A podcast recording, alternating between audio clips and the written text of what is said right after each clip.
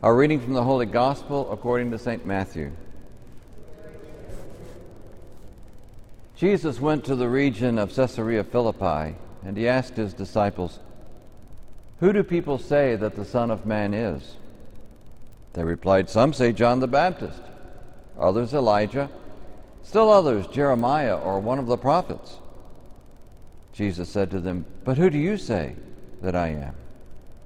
Simon Peter said in reply, You are the Christ, the Son of the living God. Jesus said to him in reply, Blessed are you, Simon, son of Jonah, for flesh and blood has not revealed this to you, but my heavenly Father. And so I say to you, you are Peter. And upon this rock I will build my church, and the gates of the netherworld shall not prevail against it. I will give you the keys to the kingdom of heaven. Whatever you bind on earth shall be bound in heaven and whatever you loose on earth shall be loosed in heaven. Then he strictly ordered his disciples to tell no one that he was the Christ. The Gospel of the Lord. Let's take a look at this Gospel passage. First, let's set the scene. The, Scripture says that Jesus took his disciples to Caesarea Philippi. Now, that's a region that we now know as the Golan Heights, there in the northern border of Israel or the southern border of Syria, depending upon which side of that border you're on. And Caesarea Philippi was a place that in the Old Testament was named Baal Gad. Baal Gad, G A D, not G O D, was, um, actually means the Lord of luck. So it was, it was, a pagan place, and they worshiped the Lord of luck there. Which, incidentally, when you look at, at uh, pagan inscriptions, the most ever prayed to God in all of pagandom, if that's a word, was luck. Fortuna, in uh, the goddess of luck in, in the Roman world, we call her Lady Luck to this day, don't we? But anyway, the god of luck, Baal Gad, was the was the name of that place. And then when Alexander the Great he moved to the region, he renamed it Paneas after the god Pan, the god of, Greek god of nature. Well, when the Romans took over, they renamed it after Caesar, and it became Caesarea Paneas. Well, then um, the, uh, there was a, a, governor in the region by the name of Philip, and he wanted to name it after himself, and so he named it Caesarea Philippi after himself. So this place had gone through several different namings, as you can see. It's always kind of been dedicated to, um, to luck, to money, to the powers of Rome, and of course to ego. Everybody wants to name this place after themselves. So, in other words, this place is really known as the place of the world, the flesh, and the devil, because that is how it had been named throughout the centuries. And there was an interesting geological aspect of this area. There was this, a cavern there, a cave, from which there was a spring of water that rose up out of the cave, and there was a well inside the, of the cave. And uh, the worshippers of Pan would always go to this cave to bathe in the spring waters and to uh, perform ritual um, acts there. And this, this spring water would flow over this giant rock. Now, this cavern was known as the gates of Hades, or the gates of hell. And the spring water would come over this giant rock and then pour into the valley and form the river Banias that made its way to the Jordan River. So it's a very unholy place. And this is where Jesus brought his disciples to ask them this question Who do men say that I am? And the answers are actually kind of confusing, aren't they? They, uh, you know, some say that he's John the Baptist, which sounds really odd to us, but you realize that Jesus' public ministry began about the time that John the Baptist was taken prisoner. And of course, there was no CNN in those days, so people didn't know what had happened to John the Baptist. And so I'm sure many people thought, well, he just changed his name and became a healer. You know, he went moved to Galilee, changed his name to Jesus and or Joshua, remember last week's homily, and became a, a healer. And then others want to say he must be one of the prophets. Jeremiah is mentioned.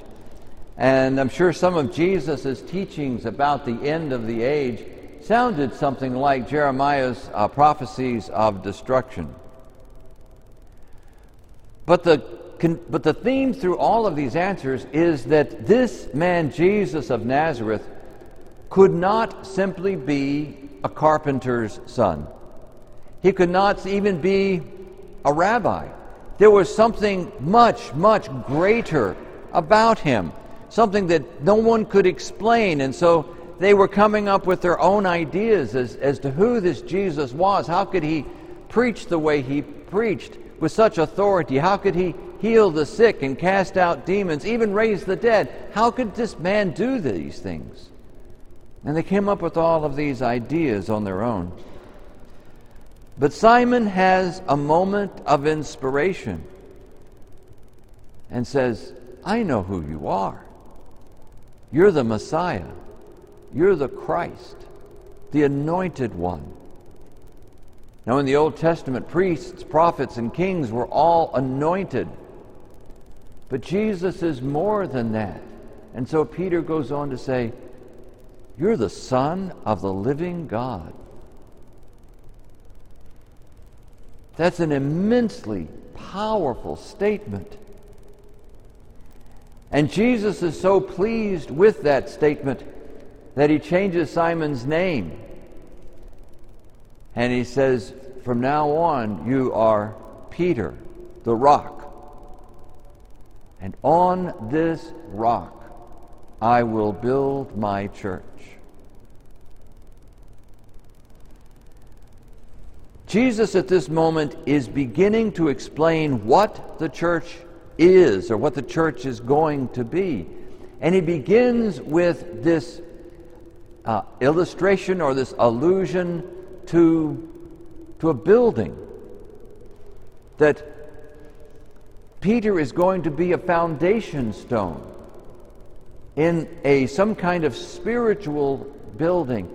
And in fact, throughout um, the early centuries of the church, the church was always compared to a living temple, a temple of living stones, or even a tower, a tower built so that those who are in trouble could seek protection, could find safety there. It is Christ's intention that the church that will be built on the foundation of Peter and of the apostles would be a place of safety, a place where people could come and know that they were safe. In the scriptures, oftentimes Jesus is referred to as the cornerstone, the cornerstone of the church. And the apostles are the foundation of the church.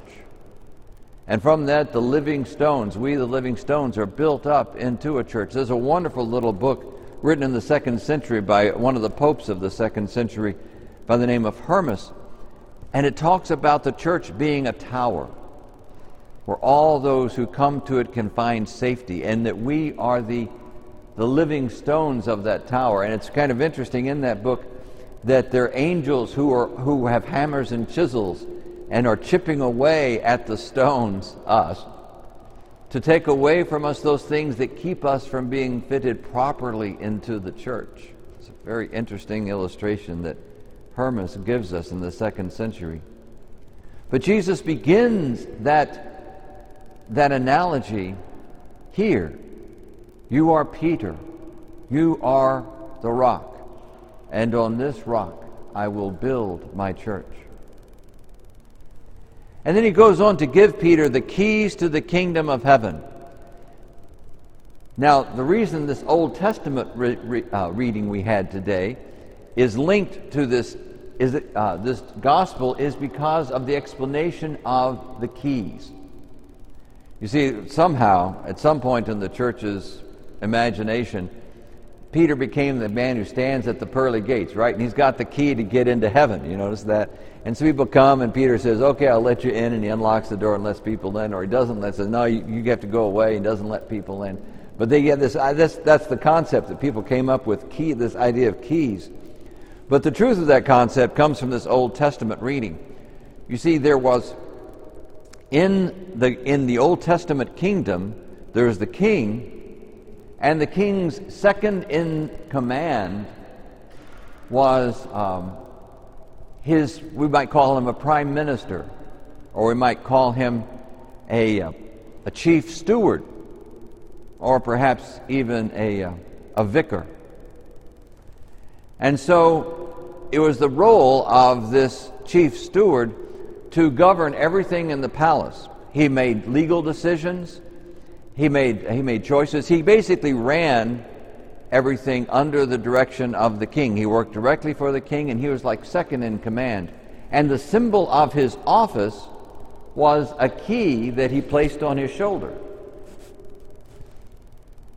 So when Jesus says to, to Peter, I will give you the keys to the kingdom of heaven, he is passing to key Peter an authority of his chief steward or prime minister or vicar. In fact, to this day we call the Pope, right, the vicar of Christ.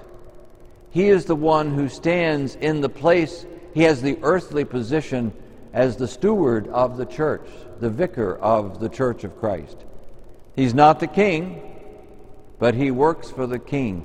He has a stewardship of the church. And as you see in that first reading, as this stewardship is passed from one person to another, there was Shebna, who I guess had done a bad job as chief steward, and so the key of David is passed from Shebna to Eliakim, whom God prophesies, what you open will remain open, what you close will remain closed. And we see that in terms of a key, right? That's what a key does it opens and it closes.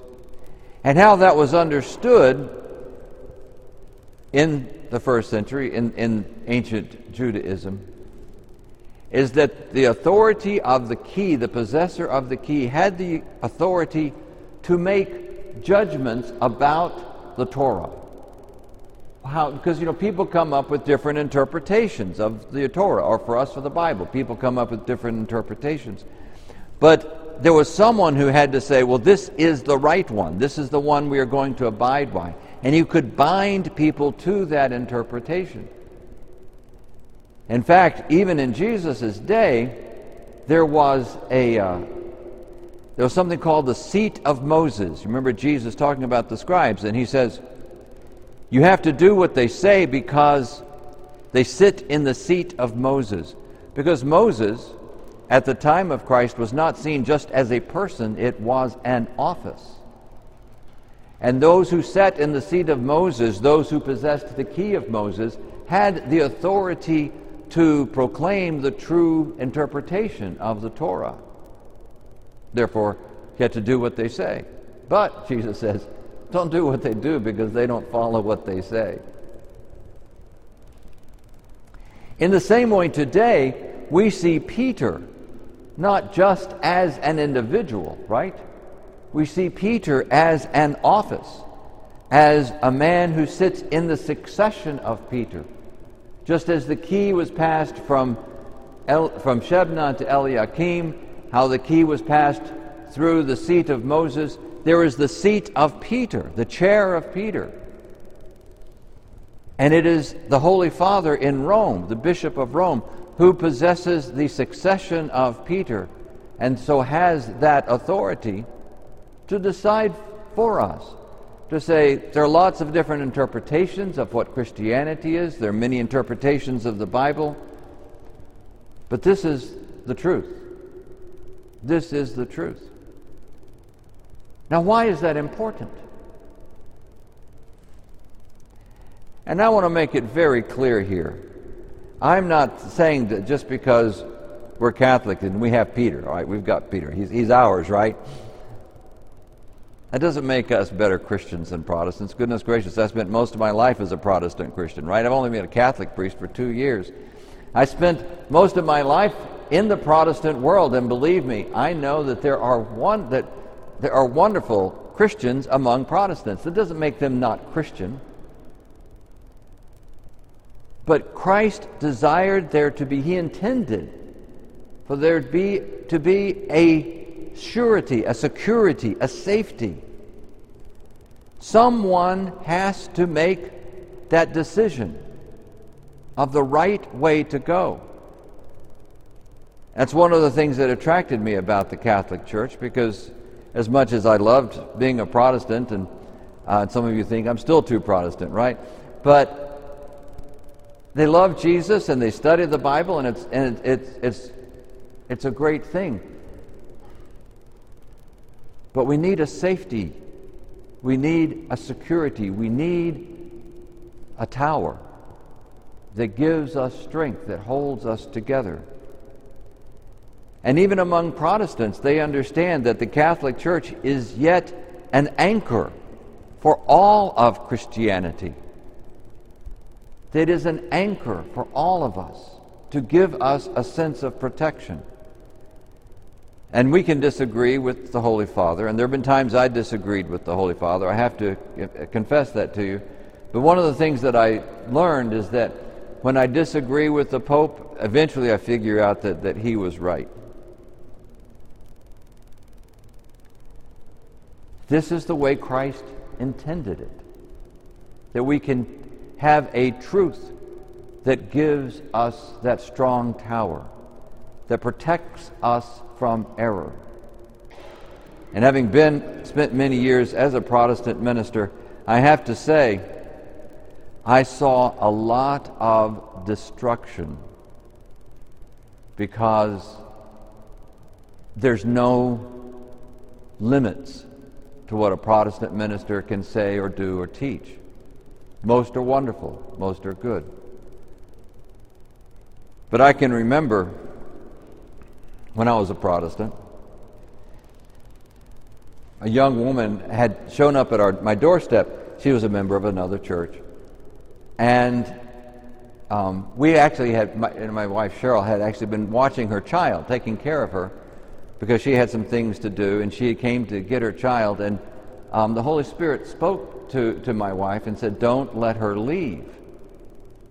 And so she, we brought her in, we, we took care of her, we, we visited with her, we counseled with her, we had her stay the night. As it turns out, she was on her way to commit suicide because her she had gone through a divorce, which is why she was a single mom, why we were helping her watch her child. And her pastor had told her that if she prayed believing, her husband would come back to her.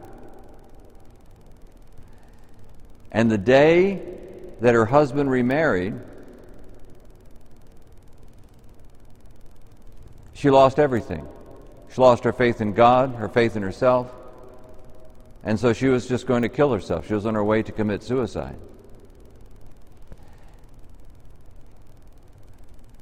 And I just want to be extremely clear, especially when I preach something like this about the seat of Peter, that I'm not trying to be triumphalistic. I'm not trying to say we're better than Protestants. Not any way, shape, or form do I intend that. Or that I'm trying to say that all the Protestants are wrong. But there is a safety, there is a surety, there is an anchor that God has placed upon Peter and his successors to lead us and to guide us through life. Because God, Jesus understood that there are going to be many confusions, there are going to be many arguments. Even you read the book of the Acts of the Apostles and see how disjointed they were, how dysfunctional the church was even then. Peter goes to Cornelius the Holy Spirit falls upon this Gentile Roman soldier and he baptizes him. And on his way back to Jerusalem, the church in Jerusalem has decided they're going to stone Peter to death because they disagreed with what he said. And Peter said, No, this is what the Holy Spirit ordered. See, even, even there, within the first few years of the church, there needed to be the one who said, This seems good to the Holy Spirit and to me.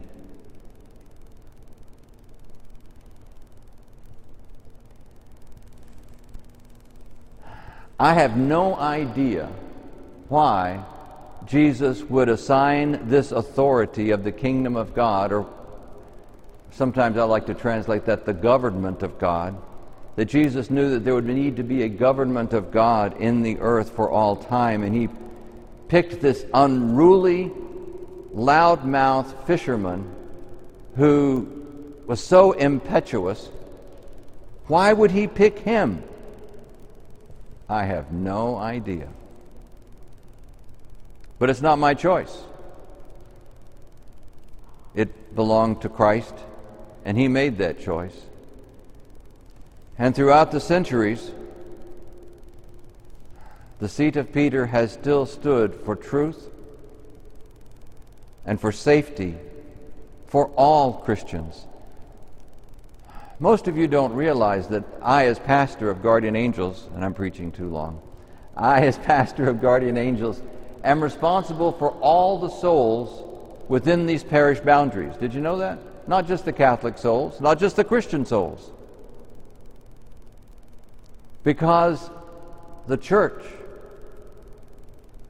is responsible for the proclamation of the kingdom of God for all time.